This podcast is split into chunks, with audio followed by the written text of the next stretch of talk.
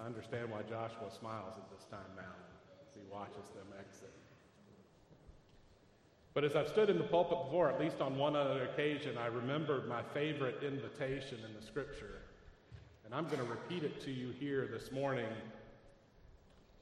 In Revelation 3:20, Jesus says, "Behold, I stand at the door and knock." And when I stood there in that pulpit, I knocked for dramatic effect. And several people about jumped out of their pews, so I'm warning you in advance. but he's knocking. He's knocking. Amen. And he says, and if anyone hears my voice, if anyone, anyone, doesn't matter your situation, doesn't matter how bad you think you are, doesn't matter how you've messed up. He says, if anyone will open the door, I will come into him. So that's my prayer this morning is, is that we would wind up in the service this morning, that we'd be in a place where we were able to receive and we would hear him knocking and that we would open up and say, Jesus, come in. And I wonder in your pew right now, quietly, if you might say that to yourself in your own heart Lord, come in. Lord, we do invite you in this morning. If you have your Bibles with you this morning, you can turn to Galatians 5, verses 16 through 25. You can also find that in the, we have Bibles in the pew back pocket in front of you. Um, you're free to open that. If you open that and you don't have your own Bible, you can go to page 916. Those Bibles also, if you don't have one at home, you're visiting with us, or for whatever reason you don't have a Bible, please take it with you. We'd love you to have a copy of God's Word. Last week's message addressed a very serious issue. It was a difficult message. Uh, it was difficult to deliver, and I can only imagine it was difficult to hear. Um, harder, probably, to receive it. But I was wanting to impress on you the havoc the flesh causes in our lives and in our church. And that havoc, that result can be devastating. And before we turn our attention to walking in the Spirit, did you hear that? We're not going to talk about the flesh this morning. We'll hear a little about it, but we're going to talk about walking in the Spirit this morning, which is our defense and our antidote against the flesh. I want to point something out, though. The Bible teaches that in the Christian life, our struggles and our warfare is against threefold it's against the world, the flesh, and the devil. And I know we've heard that. I happen to know there are three people in the congregation that smiled when I said that because they know this is a pet thing of mine. They've heard it many times. But the world, the flesh, and the devil, when you take a hard look at that, it reveals that living in the flesh is done at great peril. Great peril, both for the non believer and for the believer. But when we looked at the flesh, what it, what it, we looked at what it produces, we studied that extensively last week. It was painful. It was painful for me to talk about it. It's probably painful for some to hear about it what it brings about in our lives. Because those things that it brings about, we all experience the anger and the envy. We've all gossiped. You know, we, we've all done those things that it, that it laid at our feet, and we're faced with that. And yet, the reality that we learned is that we are a new creation in Christ, and all things are passed away, and all things have become new. So there's great joy, there's great hope in that, but it's a heavy message when you're going through it. But what I wanted to point out, if you if you examine the meaning of the world, so we, we covered the flesh, and if you think about the meaning of the world, the world system, it works through the flesh as well. Because here's what the Bible says about the world. In 1 John 2:16 it says, "For all that is in the world, the lust of the flesh, the lust of the eyes, and the boastful pride of life." The world system works off it's interaction with our flesh, appealing to our flesh, ruling our flesh. And then we have the devil. And the devil preys upon the weakness of our flesh and all his schemes, appealing to those tendencies of the flesh.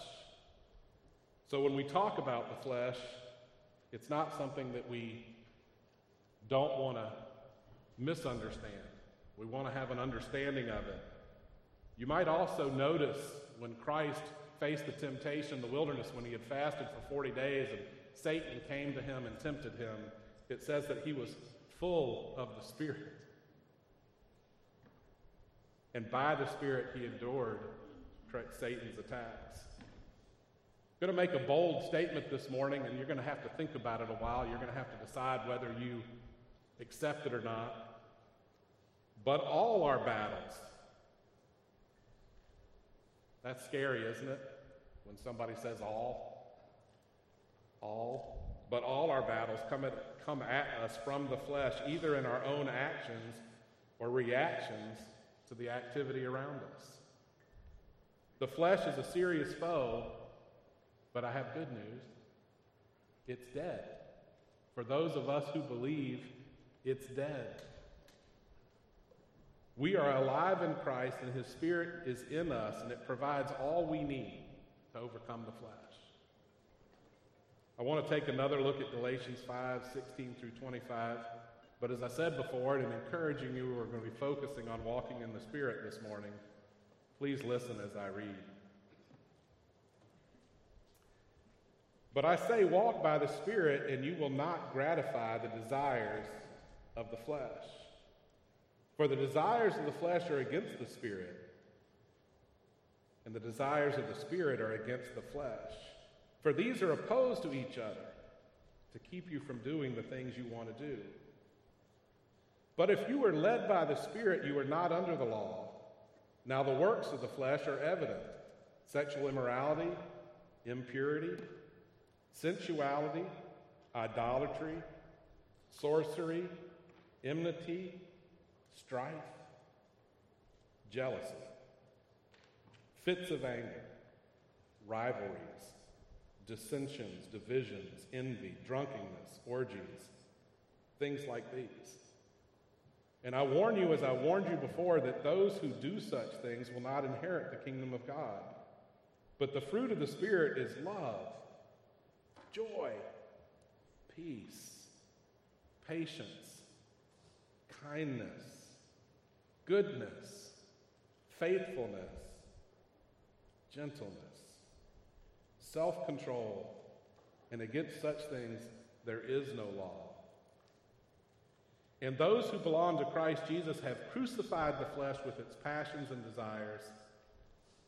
If we live by the Spirit, let us also keep in step with the Spirit. So, as I started off with a bold statement talking about the flesh and it being the source of what we struggle against, so we've seen we have this battle against the flesh, the world, that runs on the lust of the flesh, and Satan who tempts through our flesh. I want you to understand that the spiritual battles we face are fought on the battlefield of the mind. So the battle, the battle itself, if it's against the flesh, the world, and the devil, but the battlefield is the mind. Romans 8, 5 through 6 says this For those who live according to the flesh set their minds on the things of the flesh. but those who live according to the Spirit set their minds on the things of the Spirit. For to set the mind on the flesh is death, but to set the mind on the Spirit is life and peace. Ephesians 4 20 through 24 speaks of the battle for the mind this way. It says, But that's not the way you learned Christ, assuming that you have heard about him and were taught in him as the truth is in Jesus, to put off the old self, which belongs to your former manner of life and is corrupt through deceitful desires, and to be renewed in the spirit of your minds, and to put on the new self created after the likeness of God in true righteousness and holiness. A little bit shorter, but in Romans 12, 2, it directs us this way. His word says, do not be conformed to this world, but be transformed by the renewal of your mind. Colossians 3 2 commands us set your minds on things that are above and not on things on the earth. The battle is for the mind.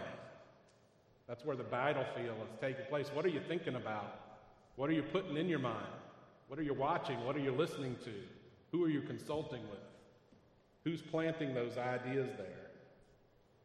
Back in Galatians 3 3, Paul's pointing out that the Christians start their new life by the Spirit. He says, You start your new life by the Spirit. He says, Are you so foolish, having begun by the Spirit, that you're now being perfected by the flesh? That's how we start in the Spirit, not in the flesh. We all begin in the Spirit. All of us came into spiritual life through the working of the Holy Spirit. We were conceived, excuse me, we were convicted of sin by the Holy Spirit. We were brought to repentance by the Holy Spirit. Faith was energized in us by the Holy Spirit so that we respond to the preaching of the gospel. And then we were regenerated by the Holy Spirit. That is, we were recreated. We are a new creation. We have life. The Spirit of God, the Holy Spirit, lives in us. It has sealed us for eternity. We've been sealed. Don't let people tell you that you might lose your salvation because you can't. Because God sealed us. And nobody takes apart the seal of God.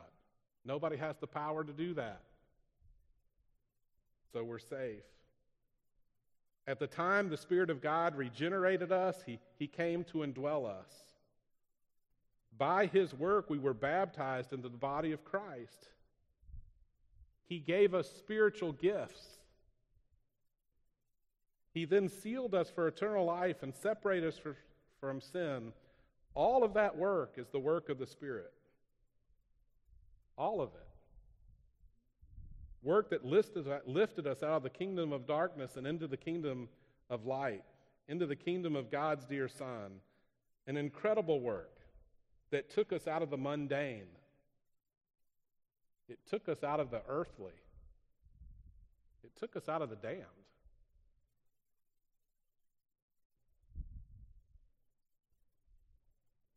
Not only that, but it set our feet in the heavenlies. He set our feet in the heavenly places. We are not of this world, though we are in this world. Our, our citizenship is in heaven. And as a result of this heavenly life and this spiritual kind of existence, we can't begin in the spirit and then go on after that in the flesh to be perfected by the flesh. That's not how it works. That's not what the scripture teaches. It's essential for us to live in the spirit. And that's where our victory lies. That's where our strength is, is in the Spirit. The Spirit brings us into intimacy with God. He is the resource. All of our resources are found in Him. All of our resources. The Spirit illuminates the Scripture both read and heard so we know exactly what God calls us to do. The Spirit strengthens us in the inner man so that we can do those things that we ought to do. The Spirit glorifies Christ to us, both as authority and as example, so we know how to live and we know who to be like. The Spirit then personally guides us as He moves within us and through our conscience to do God's will. The Spirit then ministers to us through our Christian brothers and sisters. He, he comes to us through them to touch our lives and bring us strength as we serve one another, love one another, provide for one another as we have need. And then finally, the Spirit intercedes for us so that all things work together for good in our lives. The Spirit is our resource. So, the key to Christian living in the Holy Spirit is that, that spirit controlled life that produces a victorious, a triumphant life. I wonder as I've talked about this, you can tell I'm a little more energized this morning, a little bit. Hard topic last week. A lot more fun to talk about life and the Spirit and all that He does for us, all that He provides. But maybe you're not feeling that way this morning. Maybe you're not particularly triumphant. Maybe you're not feeling particularly victorious. And I just want to remind you that it doesn't really matter how you feel.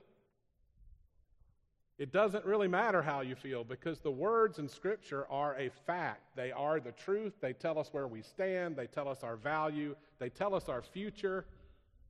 They tell us that our needs will be provided. That's the truth. I know sometimes we're sick, sometimes we're depressed, but the Holy Spirit promises and gives us life. Through the Holy Spirit, God works in our lives. So the key to Christian living is the Holy Spirit. That's that spirit controlled life. You wonder, you're saying right now, well, that was number 16. How many times is he going to say that this morning? Well, maybe if I repeat it, repeat it a few more times, we'll get it. Maybe I'll get it. Maybe I'll get it. Only the Holy Spirit can overcome the influence of the fallen flesh. You've got to understand that. We can't do it ourselves. We can't lift ourselves out. We can't think ourselves out. We can't will ourselves out. But through the Holy Spirit, we can be released from that grip of the flesh. Every wrong action, every wrong word, every wrong idea. Do you remember the list of things that were in Romans 1 talking about the man who's without excuse? Do you remember the things that we found just a few verses back in Galatians, that list of things that are come out of the flesh? It's pretty all encompassing. It is all encompassing. But all the difficulty in this life is a result of our fallen flesh. The Bible says we've already been changed in the inner man by salvation. We've already been changed. We don't have to deal, we don't have to worry about the consequences of that flesh because we have life. We've been sealed by the Holy Spirit. Now, here and now, we must find some means to subdue the flesh because we're still we're still dragging around that old person who we were, that old flesh, that old man, that person who we were. But I want to take you back to Galatians chapter 5 and verse 16. We find a command there. It says, But I say, walk by the Spirit, and you'll not carry out the desires of the flesh. This is foundational truth for all Christian living. Walk by the Spirit, and you'll not carry out the desires of the flesh. The word walk there is an interesting word in the Greek. Um, I wouldn't know this unless I read it. I'm not a Greek, father, uh, uh, Greek scholar. Are you surprised by that? Do I look like a Greek scholar? I'm just a guy. But I read. You can read. Other people can tell you what the Greek means. And so, as a good person who knows he's clueless about the Greek, I thought I would read up on that a little bit. But that's an interesting word. Uh, they, they call it, I think, a progressive present tense command in the way it's written in the Greek. It's with continuity. And I might translate it to keep on continually walking by the Spirit. Keep on doing it.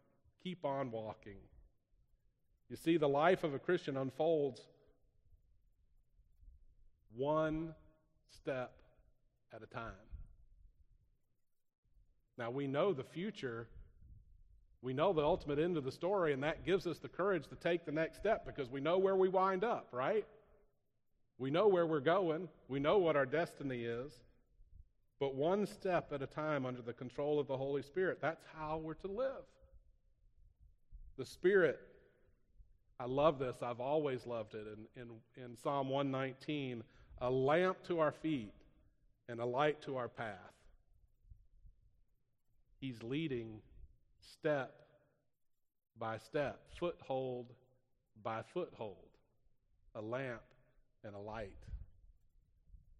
We already have the indwelling spirit uh, according to Romans 8 9, according to 1 Corinthians 6 19, 6 19.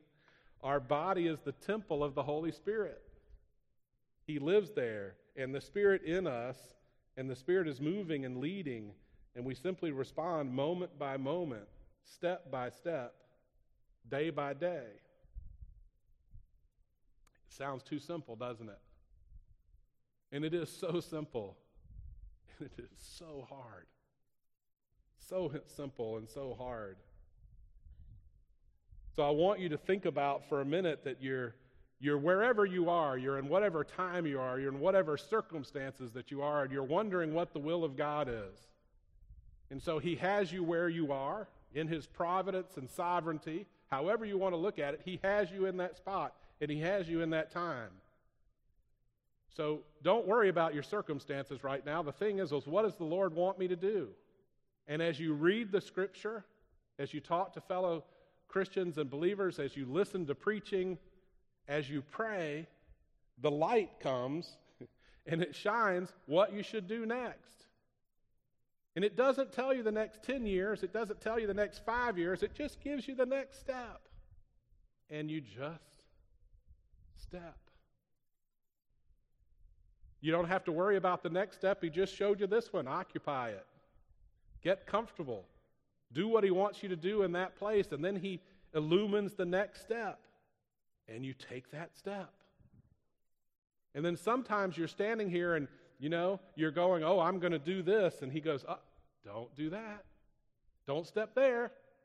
Don't step in that. and so we step in the direction he that He illumines. And we step, step by step. We want to move too fast. We want to move in our own accord. We want to move because we want power. We want authority. We want recognition. We want pleasure. We want ease. All the things that he preys upon. But walking step by step in Christ, I can tell you that there's nothing better to have taken a step and then to to realize whether you know it or not that that's exactly where God wanted you. And every once in a while, by circumstances, He points out, yes, yes, you're right where I want you to be. I would tell you, dads, you're dads. Occupy that ground. Be a dad, be a father. Teach them up in the way they should go. Husbands, love your wives. How do you do that? The Bible tells us as Christ loved the church and gave up his life for the church. So we lay down our lives, dads. It's not glamorous. It's not what the world tells us it's going to be. We lay down our lives. We provide. We treasure. We, we take care of her as a, as, a, as a wonderful, fragile gift. She's built differently than we are. We need to take care of her. Children, obey your parents. There are some basic things that the scripture says we need to occupy that ground, and if we're not occupying that ground, we've misstepped. So just take it a step at a time. I want you to also think about this. This is a little startling, but each step we take is either a step in the Spirit or consequently or against that is a step in the flesh. There are only two kind of steps we take one in the spirit or one in the flesh. Ephesians tells us to stand firm, and having done everything to stand, stand. There's this cautionary tale in, in Ephesians that says, just hold your ground. Stand, and having done everything to stand, stand. Occupy the ground you're in. See what the word has to say about where you are right now what role you're in, what God ordained roles are you in, and, and occupy that ground as the scripture tells us to. We have a walking life. A walking life. That's what the, the Christian life is. It's a daily, step by step, moment by moment, yielding to the Spirit of God. Now, what I'm about to do, don't go to sleep. Just bear with me for a minute, all right? Just hang on, it's going to be all right. But walk is a general term used to talk about how the Christian life is defined. And I'm going to prove it to you. This may wear some of you out. But just hold with me. Ephesians 4 2 and 3 says this walk in humility. Romans 13 13 says walk in purity. 1 Corinthians 7 17 says walk in con- contentment. In 2 Corinthians 5 7, it says, walk in faith. In Ephesians 2 2.10, it says, walk in good works. In Ephesians 4.17, it says, walk differently than the world. In 2 Thessalonians 3 6, it says, walk separated from sin. In Ephesians 5 2 and 3, it says, walk in love. In the same chapter in Ephesians, it says, walk in light. It says, walk in wisdom. And in 3 John 3 and 4, it says, walk in truth. Walk, walk, walk, walk, walk. Walk. Keep on walking, continually walking, being filled by the Holy Spirit. We talked about walking, or we talk about walking. We have to walk by the Spirit. The Spirit produces kindness. It's the Spirit who produces self control. It's the Spirit who produces contentment and faith and patience, who makes you different from the world and separates you from sin. It's the Spirit who produces in us love and joy and peace. The Spirit that does that. The Spirit will, if you walk in the Spirit, you'll not carry out the lust and the desires of the flesh. That's victory. That's victory. Last week we talked about the conflict with the flesh. I don't care to go back there today. I don't care to revisit last week. But I will say this.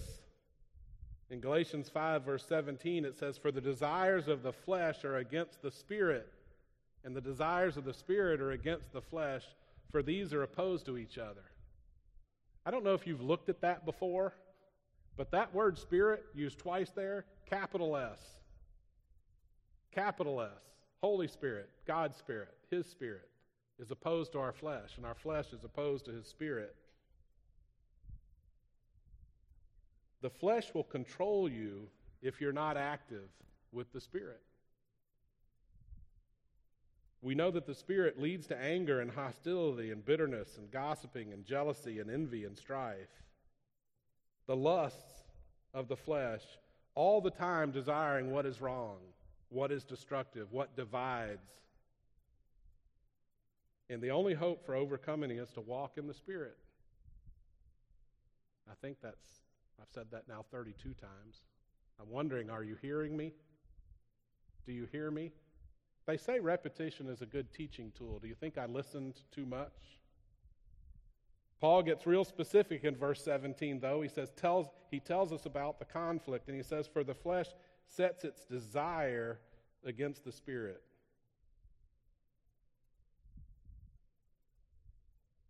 We're a new creation and we're incarcerated in this old unredeemed flesh.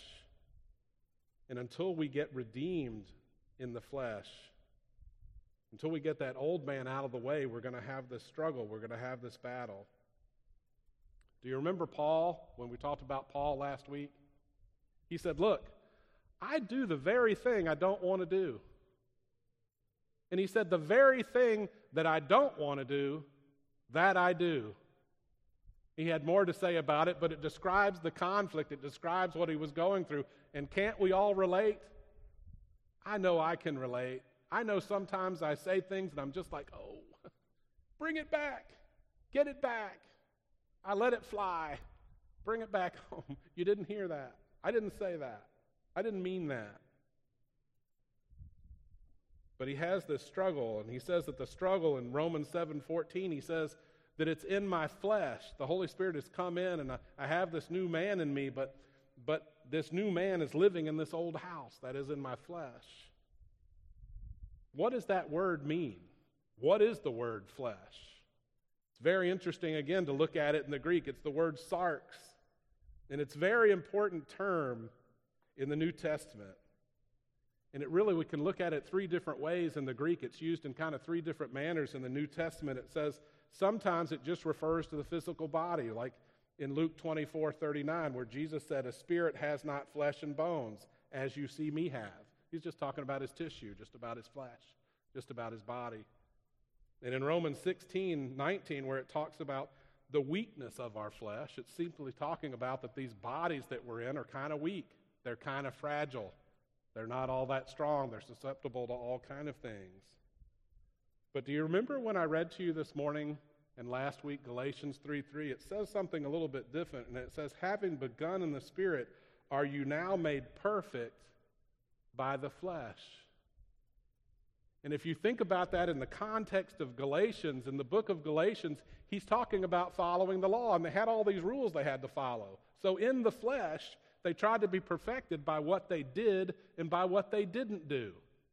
And he said, Listen, that's not the way you're perfected. It's not in your flesh, that is in your human effort.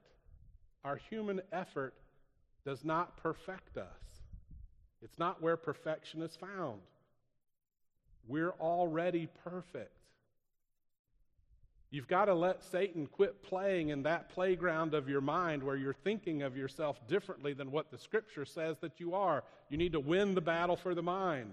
So when he accuses and when he lies and he tries to destroy and devour, you have the scripture in hand.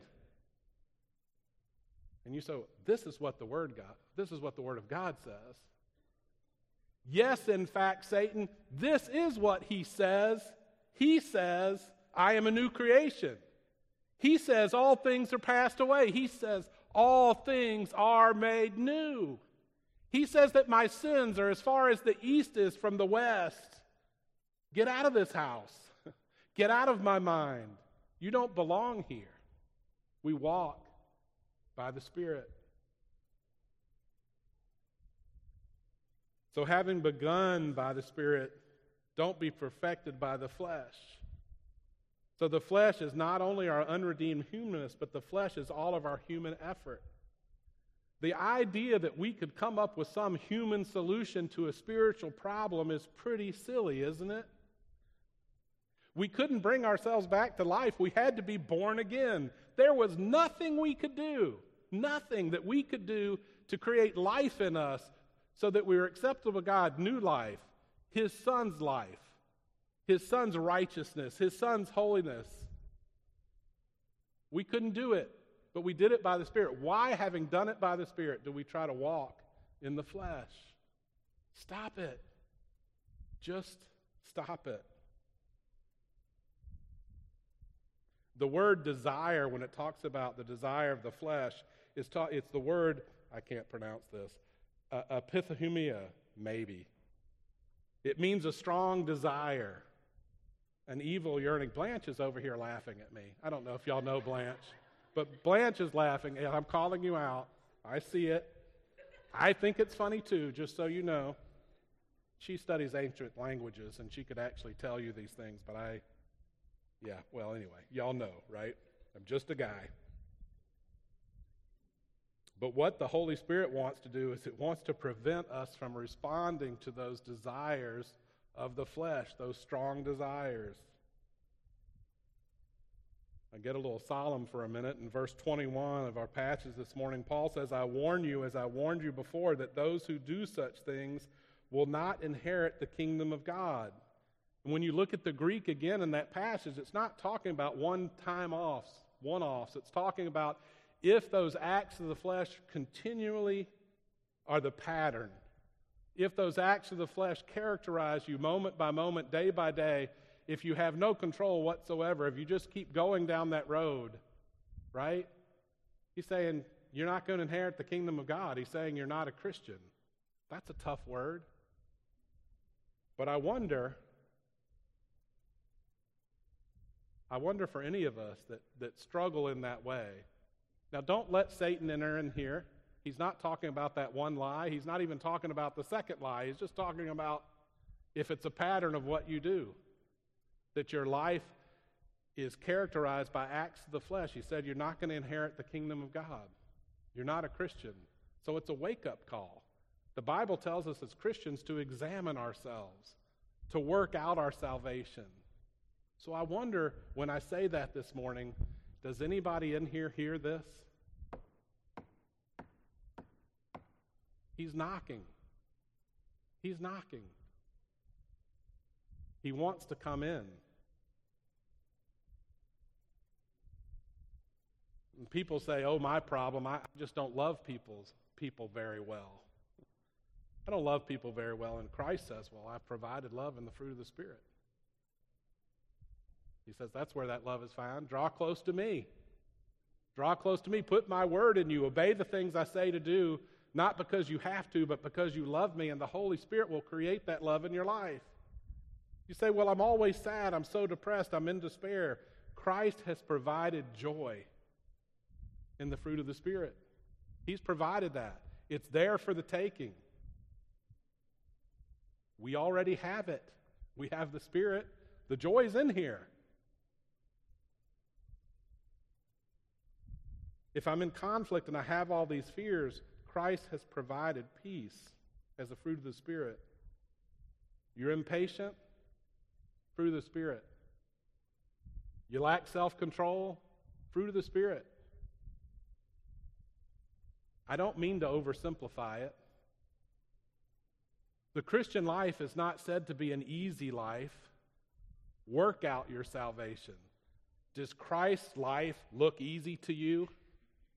Did he have an easy road? He's our example, right? He's the one we're supposed to imitate. Did Paul have an easy life? Do the great Christians of the faith who were sawn in two, who were stoned, who were scourged, did they have an easy life? Why then do we expect this life to be easy? It's not easy. It's hard. But it's hard with a promise, and it's hard with hope. And it's hard with a Savior who loves us enough that He died for us. So I just want to say this. We walk in the Spirit by having continual conversation with the Heavenly Father. What are you talking about? Well, we might call that prayer. We just might. We might call that prayer. Praying continually. We listen to what He says when we pray. That also might be called prayer. You know, prayer is a two way street. We pray to Him and then we listen to see what He has to say. And usually, what He does when we pray in that manner is He brings His word back to us and He speaks to us through the word that we've, He's implanted in our heart because we've taken the time to read it. Walking in the Spirit, reading His word daily because His word is our food, His word is our life. He is our life. In Him we live and move and have and being. Draw close to Him. We meet with our brothers and sisters and we're encouraged by them. Iron sharpening iron and providing for each other as we have need and how as others have abundance. Day by day, by day by day by day by day, we walk. That's hard to do. It's hard to do alone. I'm blessed with a sweet wife. I'm, I'm blessed with a wife that loves the Lord. I'm blessed with exactly what I prayed for as a young man someone who comes along and makes me better than I am because she's willing to say to me what the Word says. She's willing to help me. She's willing to say the hard thing. Sometimes I need to hear the good thing. Sometimes I'm beating myself up, and she says, Oh no, this is what the Word says. She's given up her life for me and my family. The life that the world would prescribe, the life that the world says this is where it's all at, this is where joy is, this is where happiness is. She said no to all that. That's not easy. But it's in the one another's and the church and the fellowship. As the church came together in the New Testament, they looked at what everybody had need of, and the other people looked at what they had, and they provided for the needs of one another's, of one another. So we need each other. And it's not easy. That's why in chapter 6 it says, if a man is caught in a transgression, and I want you to think about that word caught for a minute, it doesn't necessarily mean, look, he's sinning. I caught you. But it has a different dimension of it if he's stuck, if he's caught in the net. And we come along our brothers and sisters, and what does that passage say? It comes across in gentleness. Those of you who are spiritual, those walking by the Spirit, you come along and restore that person in the spirit of gentleness. And what does it say after that? It says, and look to yourself because you might also be tempted in the same way. In humility, in love, come to that person and restore them. The law of love. It's hard to do it, it's hard to do it alone. We need each other. And isn't that why the church is the church? We're not to forsake the assembling of ourselves together, but we are to stimulate one another to love and good works and provide for one another. Beloved, the answer to all of life's needs for the believer is walking in the Spirit. The Spirit is Jesus Christ. The Spirit is God the Father. And you say, What are you talking about? We don't have time for me to explain the Trinity, but it's the three in one. The one separate, but the all together, they're God. We have God living in us through His Holy Spirit. We have the life of Christ and the Holy Spirit, the Word of God. And the Holy Spirit gives us the spirit crying out, Abba, Father. Now, that doesn't ring true to most of us. But when you look at the Greek, what that means is daddy, like a little kid who falls and stumbles, or a little kid who really wants something. He desires something. He's asking for a gift. It's daddy, daddy. Unbelievable. Unbelievable that God the Father puts in us a position, puts that spirit in us. That's God given. Crying out, Daddy. Let's help each other. Let's remind each other. Let's pull together. And let's walk like that. Let's pray.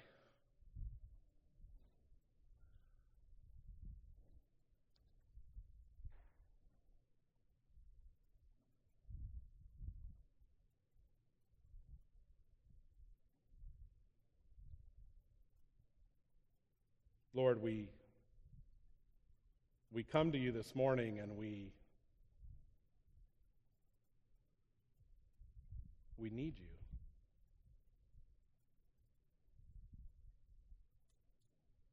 Lord, the, the, the works of our flesh are just filthy rags. They're meaningless. We need you, Lord, to work in us.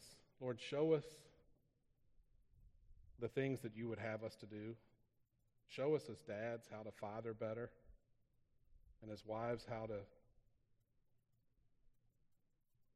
to be better at that at being a helpmeet to our husbands. And lord help us as husbands to lay down our lives for our wives.